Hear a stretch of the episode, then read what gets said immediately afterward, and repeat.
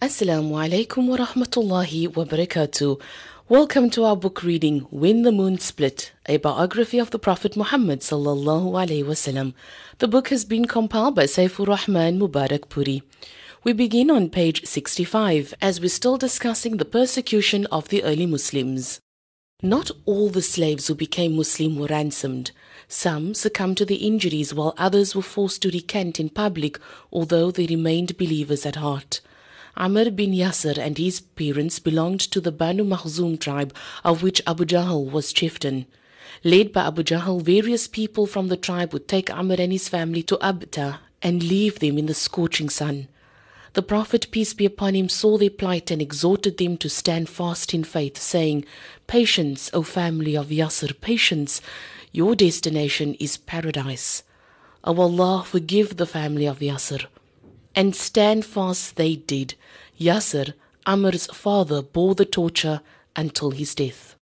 Sumayya bint Khayyat radiallahu anha, the mother of Ammar, was a slave of Abu Hudayfa Makhzumi. This frail old woman died and attained the honor of being the first martyr in Islam when Abu Jahl struck a lance at her genitals. As for Ammar, the torture became unbearable for him. The polytheists would make him wear a coat of mail and put a heavy red stone on his chest. Overpowered by distress, he uttered whatever the polytheists bade him say. However, at heart he remained full of faith. Ammar was remorseful at his body's betrayal of his heart and soul. With the revelation of the following verse, however, Ammar and all the believers were heartened, for Allah subhanahu wa ta'ala assured them that He looked at believing hearts, not at tongues weakened by torture.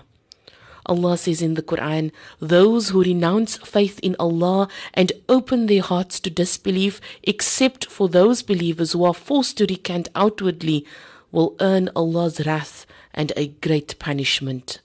Surah 16, verse 106. While some form of hostility from the community at large was only to be expected, it was strange that even the immediate families of the new Muslims joined in the persecution. Love vanished in the face of allegiance to their idols. When Mus'ab bin Umayr radiallahu an accepted Islam, his privileged lifestyle ended. His mother refused to give him food and drink and turned him out of her house. Defenseless and shunned by the one who had given birth to him, he was brutally tortured, and his skin was peeled off like the slough of a snake by his tormentors. Suhaib bin Sinan Rumi radiallahu an was another Muslim who was tortured to the extent that he lost control over what he said and babbled anything his tormentors had him utter. In the eyes of the Quraysh, slaves who became Muslim were rebels to, the, to be tortured to death. Their low social status left them vulnerable to all kinds of abuse. Nevertheless, not even wealth and social standing guaranteed complete immunity to anyone who became Muslim. Uthman bin Affan radiallahu an was a well-to-do person in the community, but he too was tortured in various ways. Once his uncle wrapped him up tightly in a mat and burnt incense from below. Abu Bakr and Talha bin Ubaidullah radiallahu anhuma were also harassed. Nawfal bin Khuwaylid and it is said Uthman bin Ubaidullah trussed both of them with the same rope so that they could not pray and practice their new faith. However, both Abu Bakr and Talha was found praying, the rope having been mysteriously untied. Since both of them had been fastened with the same rope, they came to be called Qarain, which means joined together. Abu Jahl, who is referred to several times in the Quran for his implacable hatred of Islam and his arrogance, was one of the prominent Makkans who had made it his mission to fight Islam and its followers. His hate and ire grew every time he heard of someone becoming Muslim. If the new Muslim held a high position in society, Abu Jahl would rebuke him and threaten him with the loss of property and honor. If someone from a lower station accepted Islam, Abu Jahl would beat him severely and incite others to do the same. As a general policy, the polytheists persecuted any new Muslim, often to the point of death, especially if the convert belonged to a weaker section of tribal society. If, however, they saw a prominent person accept Islam, they proceeded more cautiously, as only polytheists of the same social status could challenge the convert. Because the Prophet, peace be upon him, had enjoyed great prestige and belonged to a highly respected tribe, his opponents did not dare mistreat him the way they did with the slave converts to Islam.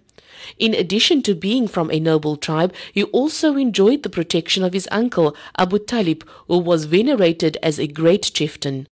Abu Talib was a towering personality from Banu Abdul Munaf and a family that had gained the respect of not only the Quraysh but also the whole of Arabia. The people of Makkah held him in high esteem and no one would even think of dishonoring him by harming his nephew.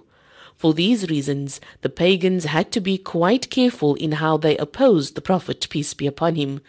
They decided to hold talks with Abu Talib talks in which they would hint at what might befall Muhammad if he continued opposing their religion. After considerable thought as to strategy, some nobles of the Quraysh came to Abu Talib and said to him, Your nephew speaks ill of our gods, casts blame on our religion, calls us ignorant and frivolous, and denounces our fathers as depraved and misguided. Either you stop him or cut him off so that we can deal with him. Abu Talib answered them mildly and let them leave without an altercation.